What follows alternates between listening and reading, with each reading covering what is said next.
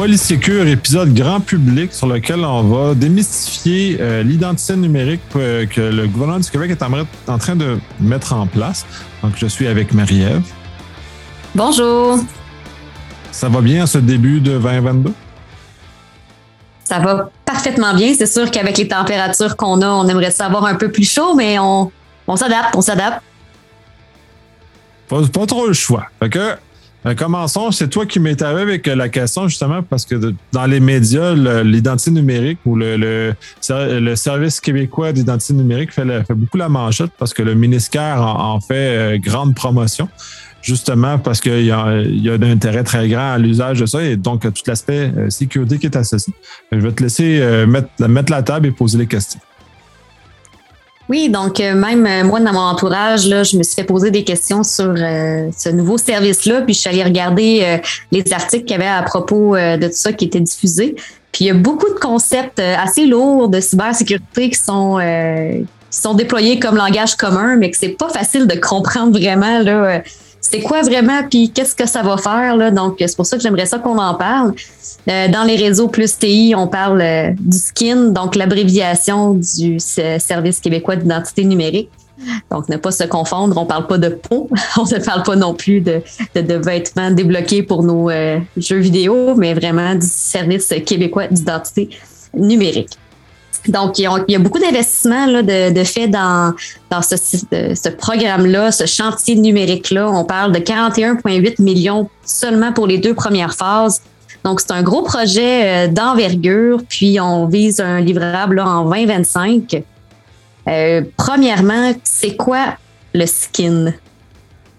Ben, essentiellement, à la base même, on en a déjà eu une identité numérique super intéressante qu'on connaît sous Click Secure, euh, que dans lequel le, service québécois d'identité numérique, que je vais nommer euh, chaleureusement le skin euh, par après, va venir à remplacer. Donc, quelque chose de beaucoup plus robuste, quelque chose qui va devenir une carte d'identité numérique, si on veut, pour justement pouvoir nous identifier sur les services gouvernementaux, comme on fait avec ClickSecure. Pour ceux qui sont un peu plus technophiles, quand on s'identifie à Service, Service Québec, euh, Revenu Québec ou ainsi sur ces sites-là. C'est euh, qui est en arrière, qui nous sert justement pour nous permettre de se de, de s'identifier à ces sites-là, de pouvoir rentrer et accéder à nos dossiers. Le skin va remplacer ça. Fait que ça, c'est l'élément de base. Donc, c'est un service plus moderne, plus robuste, puis que dans le fond, le ministre euh, fait grande promotion justement de l'augmentation significative de la sécurité que le skin va amener, mais il amène aussi beaucoup de contexte et beaucoup de complexité en, en compréhension parce qu'il utilise, comme tu mentionnais, beaucoup de termes très, euh, très, très proches du monde de la cybersécurité. Donc, euh, peut peut-être confondre les gens ou donner des drôles d'impressions sur tout ça s'en va, euh, comment ça va fonctionner? Puis on a eu des discussions préalables là, avant l'enregistrement de cet épisode-ci. Puis on, on, est, arrivé sur le sujet d'identification versus authentification. Puis je trouvais ça vraiment intéressant parce que là, je, me suis rendu compte que dans le fond, je ne savais pas trop c'était quoi le skin. Donc, euh, Nicolas, peux-tu euh, peut-être commencer par euh, cette base? Absolument. le volet d'identité et d'authentification sont deux éléments très importants dans cet écosystème-là, puisque l'identité, c'est qu'est-ce qu'on qu'est-ce qu'est-ce qu'on est finalement. Et l'authentification, c'est la vérification de qu'on possède bien, euh, on est le bon propriétaire de cette identité-là. On aurait tendance, dans un univers comme ça, à dire qu'on a une seule identité parce qu'on est une seule personne. C'est un fait dans, l'univers du que le skin va vivre, c'est un, élément comme ça. Par contre, quand on va arriver sur la consommation de plein de services web, comme euh, Gmail, par exemple, euh, l'identité n'est pas très importante de savoir que euh, c'est euh, soit Marie-Ève qui est en arrière du courriel ou non. On pourrait avoir 10 adresses courriel différentes sans qu'il y ait nécessairement un niveau élevé de confiance que l'identité appartient à une personne physique ou morale en arrière de ça. Donc, on n'a pas besoin de ce niveau-là.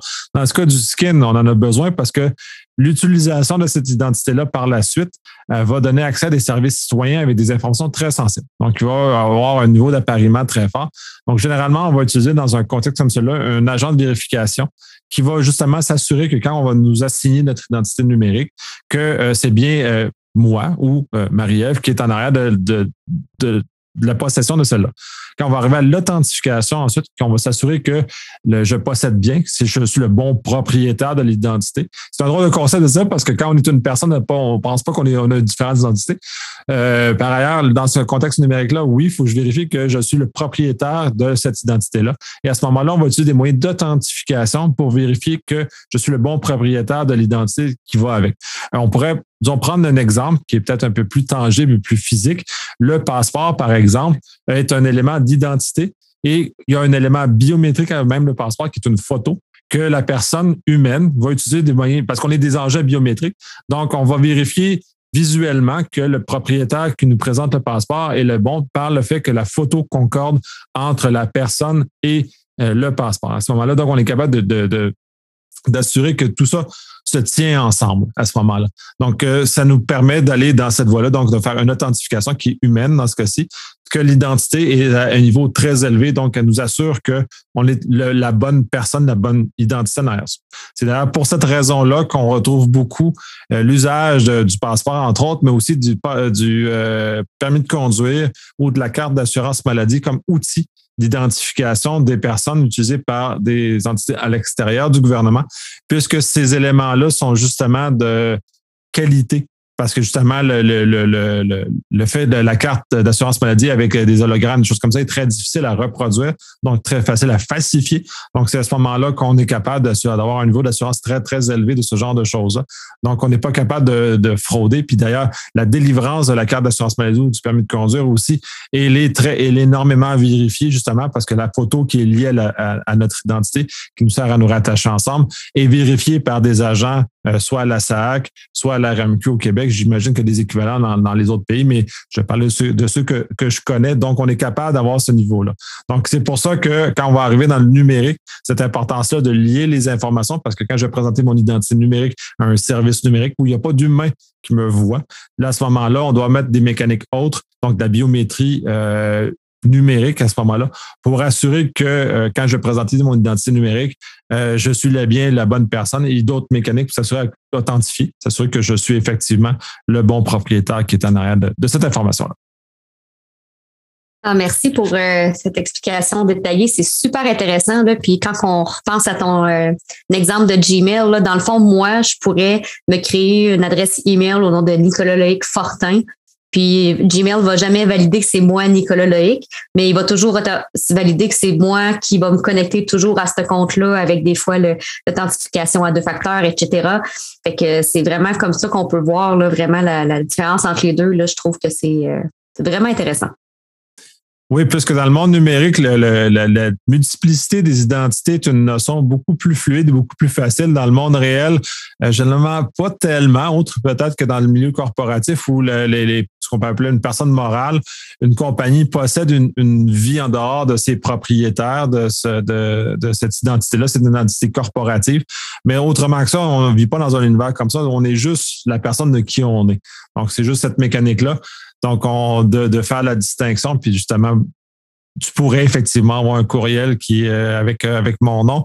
Et ça mais ça prouverait pas que c'est moi personne physique qui possède cette euh, cette adresse courriel là mais quand tu vas l'utiliser Google va exiger que tu par des par moyen mot de passe ou justement comme tu mentionnais deux facteurs que c'est bien toi qui es propriétaire de cette adresse courriel là ce moment de cette identité numérique de faible de faible qualité j'avais euh, surfé sur le, la biométrie qu'on a déjà abordé un petit peu euh, rapidement parce que dans euh, les, les, articles qu'on voit, il en parle beaucoup quand même.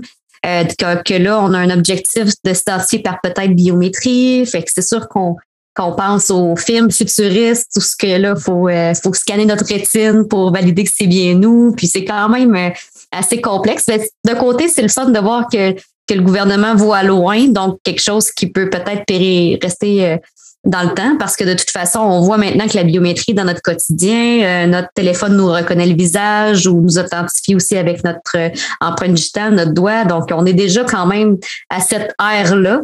Mais avec le skin, là, c'est un peu. en tout cas, on verra bien qu'est-ce que le futur va, va nous réserver de ce côté-là parce que ça reste encore relativement flou. Ben, effectivement, l'usage de la biométrie à travers le skin n'est pas très euh, clair. En tout cas, du moins, j'ai pas lu les articles qui permettent de clarifier l'usage qui va en être fait. Outre le fait que c'est une vérification qui va permettre de corroborer euh, mon ma propriété de mon identité. Ce qui fait que mon, mon, mon élément biométrique, mes empreintes, ma rétine, euh, on pourrait même ma voix, la forme de mon visage, ainsi de suite, sont tous des éléments qui me, qui me définissent et vont être utilisés d'une façon ou d'une autre pour réussir à authentifier, à, rallier de façon numérique euh, mon identité avec la, personne que je suis vraiment. Euh, autrement, mais dans la vraie vie, une photo, justement, est, l'élément parce que l'humain est un, moteur biométrique en soi de vérification biométrique parce qu'on on, ne vit que sur le fait de voir qu'on voit une personne qu'on reconnaît, ben c'est une vérification biométrique qui est faite qu'on est comme ça nous-mêmes. Donc, on réplique ce genre de mécanique-là dans des machines. Par ailleurs, c'est pas notre empreinte ou notre rétine qui est conservée dans les machines, c'est le résultat d'un calcul mathématique de cette euh, de la lecture qui est obtenue du senseur qui est associé. Donc souvent ces calculs-là sont même très euh, fortement liés au senseur, donc ne sont pas transportables d'une technologie à l'autre. Donc aussi euh, le calcul a été défini par un appareil X. L'appareil Y peut-être n'obtiendra pas le même résultat sur la même empreinte digitale, par exemple. donc on est dans un univers comme ça, fait que c'est pas dangereux, mais c'est dangereux. Euh, c'est sûr qu'il y a des inquiétudes, puis j'imagine que les, euh, les, défenseurs de la vie privée vont, vont s'interroger, vont se pencher là-dessus, justement parce qu'il y a des risques à l'usage de la biométrie. Puis au Québec, on a des, des justement des dispositions légales sur l'usage de la biométrie sur lequel la, Commission d'accès à l'information est euh, gardienne de ces, ces, usages-là, dans lequel on doit, comme entreprise, nous lier, nous stipuler qu'on l'utilise, ce genre de choses, parce qu'il y a un risque réel. Et juste pour terminer sur la biométrie, le problème de la biométrie par, rapport à un mot de passe, puis ça, c'est important à savoir, c'est qu'un mot de passe, on peut changer. Donc, s'il est compromis, on peut changer à tout moment, donc on reprotège nos informations. Euh, nos, nos, nos correspondants biométriques ne le peuvent pas. Donc, nos empreintes digitales ne peuvent pas changer. Si quelqu'un vient compromettre la base de données des empreintes digitales, sur lequel cas on peut pas reconstruire une empreinte digitale, mais dans quel cas on peut euh, s'authentifier qu'en faisant passer dans un système X comme qu'on est la personne, on ne peut pas changer notre empreinte digitale. Donc, le lecteur en question va toujours arriver au même résultat. Donc, si on est capable de, lui fournir une mauvaise empreinte, mais qui a le bon résultat, bien, effectivement, on va arriver exactement euh, à ça. Donc, il y a un problème de, de, de permanence de nos facteurs biométriques. Là, il y a certains films de science-fiction justement qui euh, démontrent justement qu'une personne a dû un exemple, a dû changer ses yeux justement pour changer le facteur biométrique qui était associé parce que justement tous les systèmes autour de lui utilisent ce facteur-là pour identifier. Donc, pour changer son identité, il a fallu qu'il change les yeux. C'est un peu un cas un peu extrême, mais c'est quand même un cas qu'il faut tenir en compte dans, dans l'ensemble de la réflexion qui devrait être autour de cet usage-là qui est prévu au scan, puis j'imagine qu'ils l'ont prévu euh, à un état pour un autre. Je répète, j'ai aucune information privilégiée, fait que je fais de la que de la spéculation basée sur les, euh, sur les informations publiques. Ah, c'est super intéressant cette notion de biométrie-là. Puis c'est des données de plus à protéger aussi, fait que c'est un autre enjeu. Puis, euh, en tout cas, on, va voir encore une fois qu'est-ce que le futur nous réserve, mais rendu là, peut-être qu'on va se mettre à, les malveillants vont se mettre à cloner des doigts pour essayer de voler nos informations. Mais ça m'amène sur un autre sujet, là, parce qu'il y a aussi, euh, c'était super vague, là, dans l'article que j'ai lu, là, la notion de, euh, privé versus public. Là, en fait, le gouvernement veut contrôler le plus possible là, euh, tout ce qu'il y a par rapport euh, au skin pour justement le protéger de, de mieux possible, mais il parle aussi de collaborateurs privés parce qu'ils ont certaines technologies pour développer aussi ce, ce système-là. C'est quand même de grosse envergure. Fait de ce que je comprends, c'est qu'il y a une volonté de le contrôler le plus possible, mais par contre, ils vont faire affaire avec des collaborateurs privés pour avoir accès à de la technologie aussi. Est-ce que j'ai bien compris ça? C'était assez flou aussi dans, l'article. C'est effectivement très flou. Euh, je sais qu'il y a des entreprises privées qui se sont montrées intéressées à collaborer, à faire partie de l'ensemble du système, puisque déjà des entreprises qui utilisent pour eux-mêmes des, éléments de vérification d'identité. On fait juste prendre, par exemple, la façon que les, euh, les, services de protection de crédit viennent vérifier qu'on est bien la personne en arrière. Donc, certains euh, posent des questions qui sont associés, dernier compte de banque, le dernier, des choses comme ça, des facteurs comme ça. Fait que là, c'est, en, en, parlant ça comme ça, ça, ça pointe clairement qui sont les gens intéressés à cet univers-là, qui sont déjà dans l'univers de vérification des identités, dans une certaine façon. Donc, ils veulent participer à cet élément. L'énoncé de M. Carr est, est, très clair, puis je crois qu'il est juste. C'est le gouvernement qui doit, sous plusieurs façons, être le seul et l'unique maître d'œuvre de l'identité des Québécois parce que en tant que gouvernement, c'est quand même le, notre représentant, donc celui à qui on doit euh, œuvrer là-dedans. Bon, euh, là, il y a des défis associés à ce genre de choses-là, mais quand même, c'est le, dans ce sens-là, comme c'est le seul qui est dépositaire des certificats de naissance, qui est quand même un, facteur très important dans notre identité euh, physique et qui est utilisé aussi dans certains égards pour l'identité numérique. donc, c'est indéniable. Mais on fait juste regarder le processus d'obtention d'un passeport, par exemple.